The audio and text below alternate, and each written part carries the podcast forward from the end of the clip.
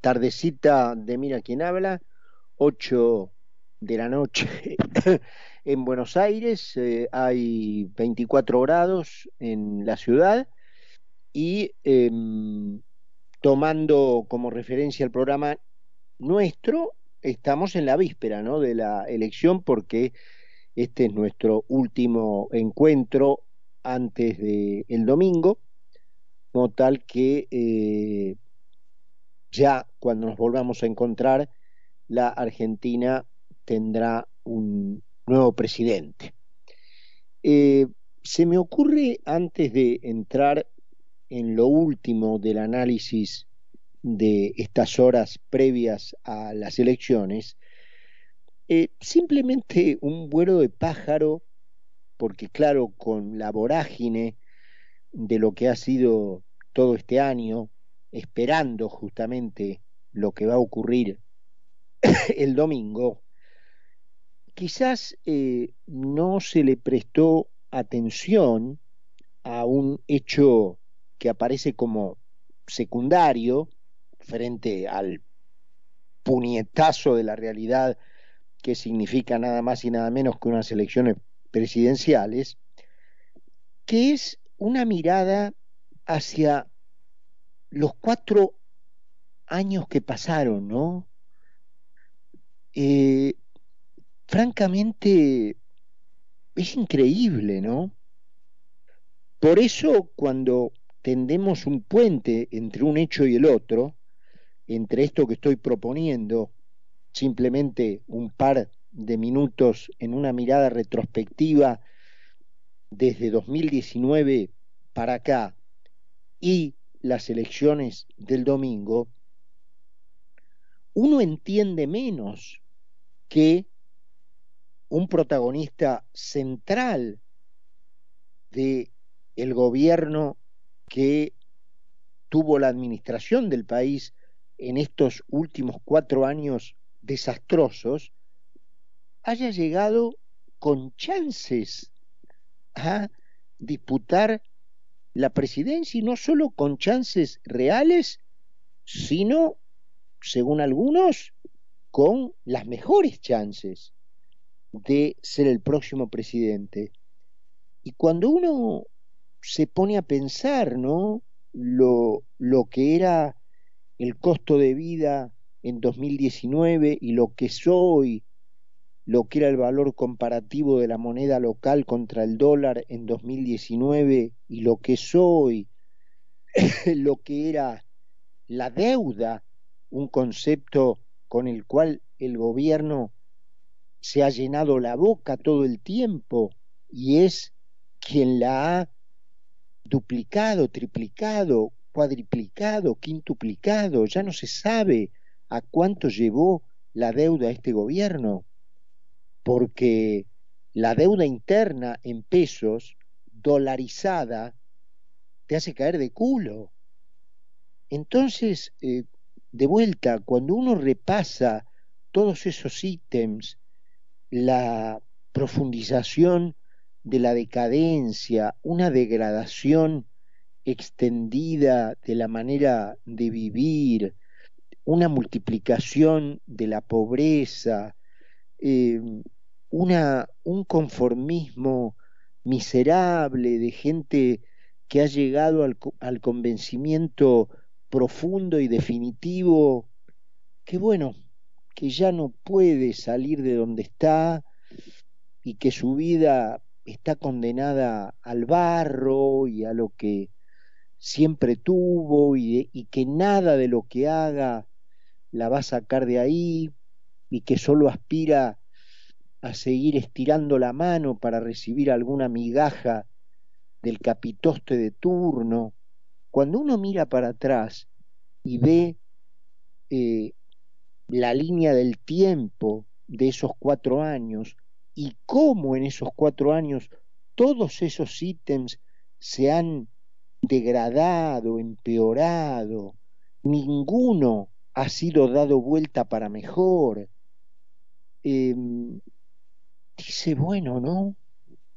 Cuatro años, parece poco en los términos históricos, pero cuando uno lo compara eh, con una vida, es mucho tiempo, es mucho tiempo para no solo tirar a la basura, lo cual ya por definición sería un pecado, sino haber ido hacia atrás, desde un lugar en, en, donde los mismos que ganaron el gobierno en aquella oportunidad decían que era un lugar ya poco menos que de última, ¿no? ¿Recuerdan ustedes la noche de la victoria del entonces Frente de Todos eh, con el gobernador electo Kisilov a los gritos pelados, diciendo que esto era tierra arrasada. Entonces, haber ido todavía más hacia atrás de la tierra arrasada, estar hoy pidiendo casi por favor, devolveme la tierra arrasada. Es increíble, increíble, increíble. Y mucho más increíble cuando uno eh, verifica que el gobierno que hizo posible todos esos dislates, eh, de vuelta, esté en posibilidades competitivas de, de, renovar su mandato. Porque no nos engañemos, Massa es quien ha protagonizado el gobierno desde que se inició como una pata fundamental del acuerdo pergeniado por Cristina Fernández de Kirchner para proteger su riqueza y su impunidad. Y luego, ya desde, desde hace casi dos años, con lo que podríamos llamar la presidencia de facto, ¿no? Eh, cuando el presidente desaparecido decidió, bueno, hacerse humo y entregarle las riendas del gobierno a Sergio Massa, eh, que multiplicó por millones la cantidad de pobres, que despilfarró casi seis puntos del el producto en repartos de dineros billonarios con plata que la Argentina no tiene y que fuentes externas le entregaron para que supuestamente dirigiera a otros fines y que Massa se patinó en regalarla por la calle para financiar una ambición personal que nunca ocultó y por la cual viene bregando hace 15 años. Entonces, realmente uno no, no, no entiende a la Argentina, ¿no? Eh, esas miradas retrospectivas a las que te invitan justamente hechos convocantes, como naturalmente son unas elecciones presidenciales, a veces te hacen ver ¿no? lo que está constantemente adelante de tus ojos, pero bueno, por acostumbramiento, porque ya es una cosa consuetudinaria, eh, no le prestás toda la atención que quizás uno debería prestarle. De vuelta, eh, echar la mirada atrás y ponernos en eh, agosto del 2019, después de las PASO, cuando con ese resultado creíamos que el mundo se nos había venido abajo, porque el dólar pasó de 38 pesos a 60, porque el riesgo país trepó 1.500 puntos en 48 horas, porque eh, el gobierno de Macri tuvo que implementar, tuvo que pasar de la libertad cambiaria a implementar un nuevo cepo. Eh, pasar de ese lugar que creíamos que era lo último, y los primeros, repito, que lo dijeron, eh, eran los que hoy son gobierno y los que habían ganado el gobierno en aquellos días, haber pasado de eso que creíamos que era el final de la lona a esto que eh, es muchísimo peor medido por cualquier variable que quieras tomar al azar, con los ojos cerrados. Escribí todas las variables económicas, sociales, culturales, de convivencia, escribílas todas con palabras claves en una hoja en blanco. Después cerrá los ojos y con los ojos cerrados anda pasando la mano por la hoja y parala aleatoriamente en cualquier palabra, en cualquier ítem.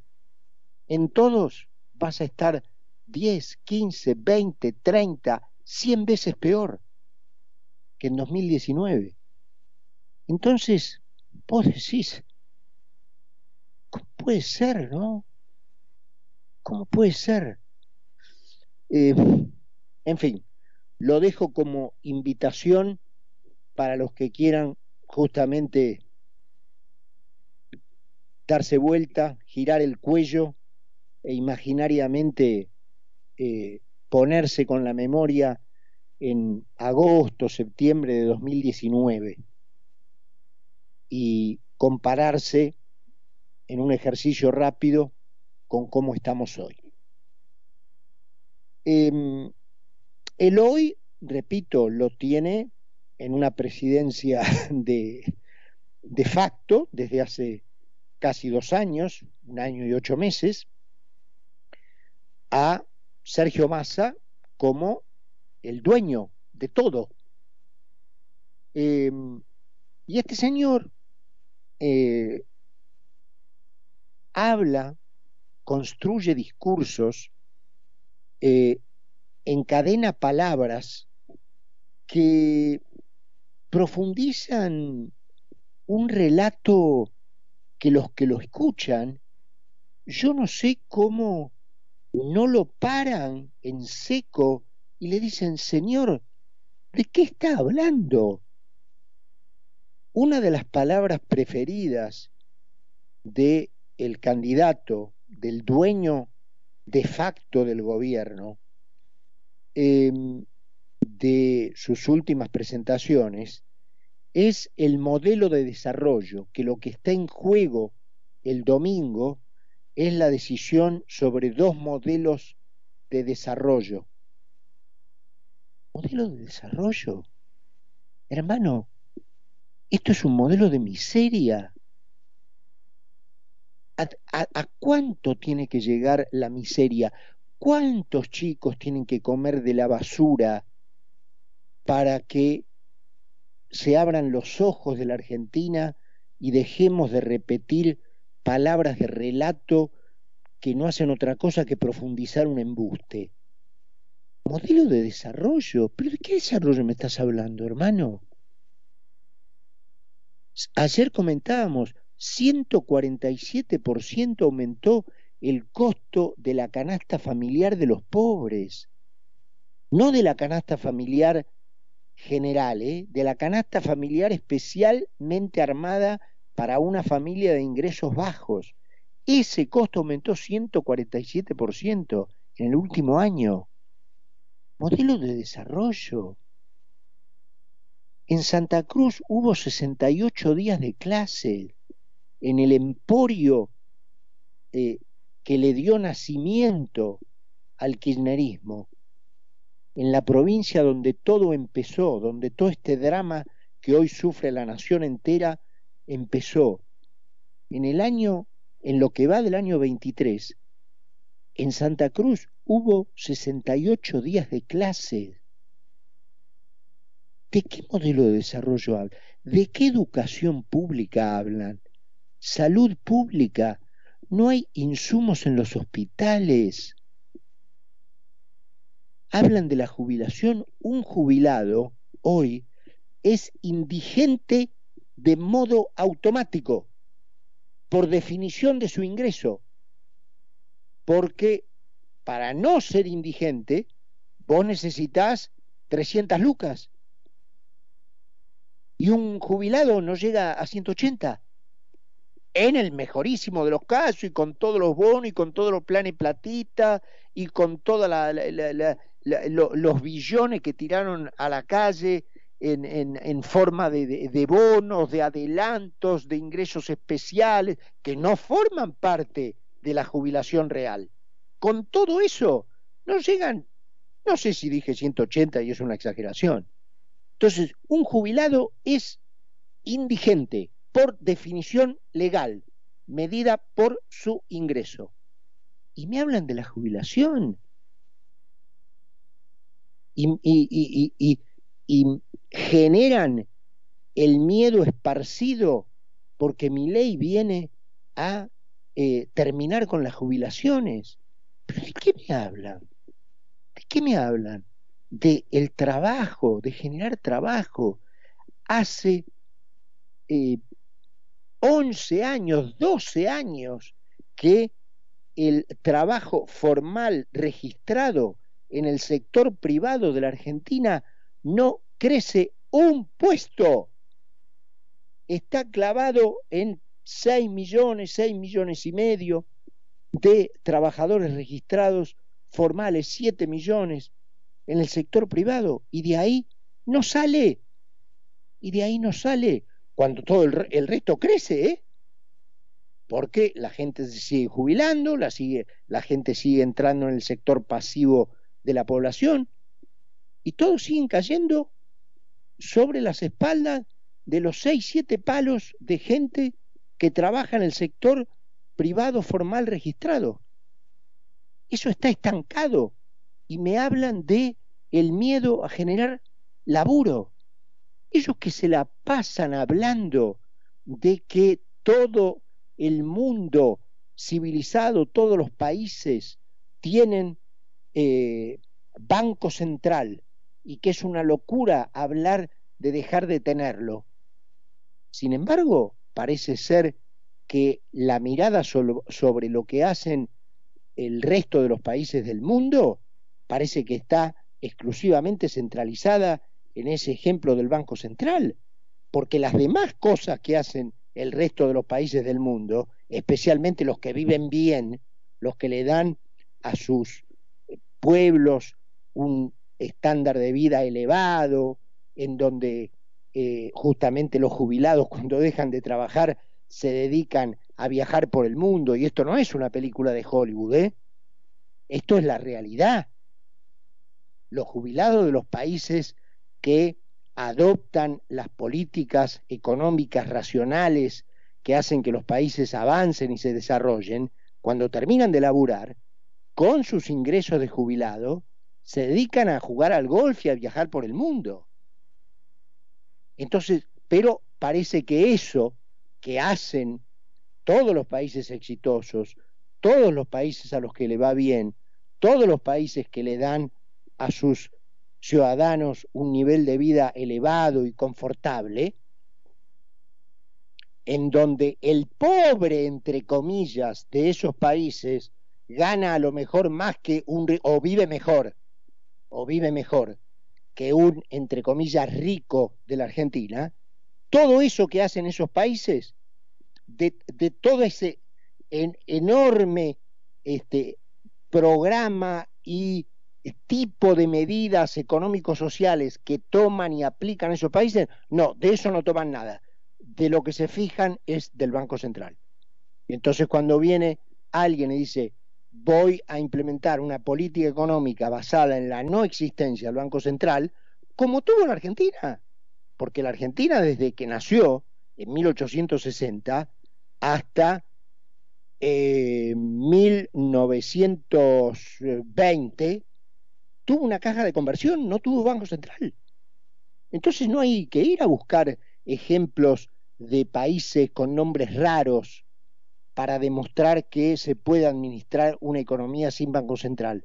La misma Argentina lo hizo coincidentemente con su mayor eh, época de gloria. Entonces, cuando traes ese ejemplo, te dicen, todos los países del mundo tienen Banco Central. Ahora, lo que hacen todos los países del mundo, especialmente aquellos a los que le va bien, para que justamente le vaya bien, ah, no, de eso no hablan. Cuando vos le decís, bueno, entonces, como lo del Banco Central, ya que usás el ejemplo del resto de los países del mundo para justificar la continuidad de un banco central y de tildar de loco al tipo que propone este, hacerlo desaparecer, bueno, también aplica lo que hacen los otros países en el resto de, la, de las áreas. No te agarres de lo que hace el, el resto del mundo en materia de banca central para decir, este, yo lo tengo que hacer porque lo hacen todos. Porque si vos tuvieras que hacer lo que hicieran todos, también tendrías que tener una economía abierta, también tendrías que tener una economía de mercado, también tenías que tener precios libres, también tendrías que competir en el mundo, también tendrías que tener un, unas leyes laborales elásticas que le permitan al, sector privado crear trabajo y si te quedaste sin trabajo hoy, mañana estás trabajando en otra empresa. Porque los países que avanzan y le dan un gran nivel de vida a su gente tienen ese tipo de orden jurídico. Entonces, como te agarrás del ejemplo del Banco Central para decir todos lo tienen, bueno, también todos, y especialmente los que le va bien, aplican ese tipo de medidas. Entonces, la vos también. Ah, no, eso no. Eso no, porque nosotros tenemos el modelo de desarrollo argentino. Bueno, hermano, con el modelo de desarrollo argentino tenemos la mitad del país en la pobreza. Tenemos el 60% de los chicos menores de 14 años en la miseria, comiendo de la basura, antes de que los cinturones ecológicos procesen la basura, llegan los chicos como marabunta, y me apena decirlo así, a revolver la basura para ver si queda algo para, para comer. Ese es el modelo de desarrollo, hermano. Entonces, de vuelta, cuando uno contrasta, gira el cuello, mira para atrás, se pone en una línea del tiempo no muy lejana, cuatro años, em, y contrasta lo que está ocurriendo hoy y lo compara especialmente con las palabras que usa el presidente de facto, supuestamente para defender la continuidad de lo que hay que hacer, en contra de alguien que supuestamente dice que hay que hacer todo al revés, vos decís, mirá, la experiencia real no te acompaña, ¿eh?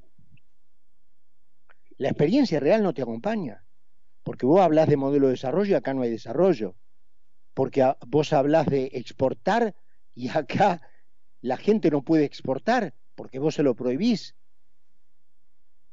Vos hablas de integración al mundo y acá tenés 40 mil millones de dólares demorados en gente que quiere traer cosas de afuera, no para vender paraguas importados, sino para traer insumos para laburar, para producir en la Argentina, y vos lo tenés pisado y no dejás pagar. ¿De qué integración al mundo me estás hablando, hermano? ¿De qué desarrollo me estás hablando? ¿De qué modelo me estás hablando? Si tu modelo nos hizo mierda y solamente sirvió para encumbrar a un conjunto de vivos, entre los que obviamente te encontrás vos, a una riqueza inconmensurable que los argentinos solo pueden ver en foto, ni en foto. Entonces, viste, país raro la Argentina, raro, raro, casi diría yo, en el borde del estudio médico, porque esto no, no, no lo puede explicar ni un análisis económico, que luego como broche de la semana vamos a intentar hacer con nuestro invitado, ya se los adelanto, eh, ni un análisis hasta sociológico, diría yo. Yo creo que esto ya excede todos esos terrenos, ya esto es, médico. Esto acá hay algo eh, en el proceso mental de, de por lo menos algunos argentinos, y en ese algunos hay muchos, eh, que bueno, evidentemente eh, hace lo hace persistir al país en una en un marcado rumbo de fracaso que frente al cual tiene un, un temor atávico a perder lo que cree que tiene, porque tener no tiene nada, esa es otra de las cosas increíbles, ¿no? Que se haya podido construir un, mensaje político sobre la base de hacerle creer a la gente que tiene algo, cuando no tiene nada. Se le habla de la educación pública como si cada escuela de la Argentina fuera Harvard. Y las escuelas se caen a pedazos. Paradelte decide si hay clases o no. ¿De qué educación pública me habla? Te hablan de la salud pública como si eh, cada hospital público argentino fuera, no sé, la clínica Mayo. Y no hay alcohol en los hospitales. Entonces, que se haya construido, se haya podido construir, en eso realmente me saco el sombrero, un relato político a partir de hacerle creer a la gente que tiene lo que no tiene, francamente increíble. Y que la gente se lo crea y decida su voto en base a eso, en base al miedo a perder lo que no tiene. ¿Cómo vas a tener miedo a perder lo que no tenés si no lo tenés? Por lo menos arriesgá a mover una ficha que por ahí quien te dice lo tenés, ya tener no lo tenés. O sea, peor no podés estar porque lo que te dicen que tenés no lo tenés. Si moves una ficha, por ahí sí lo tenés. Entonces, bueno, eh, girar el cuello, mirar hacia atrás, contrastar eso contra la posibilidad que hay el domingo y no resignarse a ir a votar. Porque la clave es ir a votar. Ir a votar porque si sale para el lado de que esto cambie, obviamente será para mejor. Y si sale para el lado de que una mayoría electoral decisiva de, argentinos eh, confirma que esto es lo que quiere, habrá otra cantidad de argentinos que ya definitivamente habrá recibido el último mensaje para decidir qué quiere hacer con su vida presentamos el programa y estamos de regreso. Carlos Mira y Carlos Poncio hacen Mira quien habla por concepto 955. ¿Sabías que todos los accidentes por inhalación de monóxido de carbono son evitables? Chequea que la llama de tus artefactos sea siempre azul. No olvides ventilar los ambientes de tu hogar todos los días, verificando que las rejillas cuenten con salida al exterior y las ventilaciones no estén tapadas ni sucias. Y controla las instalaciones internas con un gasista matriculado. Con estos consejos, proteges a tu familia. Metrogas, damos calor. Concepto 95.5. Periodismo en. Espacio cedido por la Dirección Nacional Electoral. Es simple. Votamos ser o no ser una Argentina distinta. El cambio está en tus manos. La libertad avanza. Mi ley presidente. Villarruel Vice. Lista 135. Radio Concepto en todo el país. Concepto Mendoza 90.3. Concepto Las Catitas en Mendoza 104.3. Concepto General Roca, Río Negro 94.1. Concepto Salta Capital 88.5. Concepto Corrientes Capital 104.1. Concepto Lago Puelo 95.5. Láser San Miguel de Tucumán 103.5. Concepto San Juan Capital 102.1. Y encontrá más de 27 repetidoras en nuestra página web Concepto fm.com.ar. Concepto, la red federal más grande.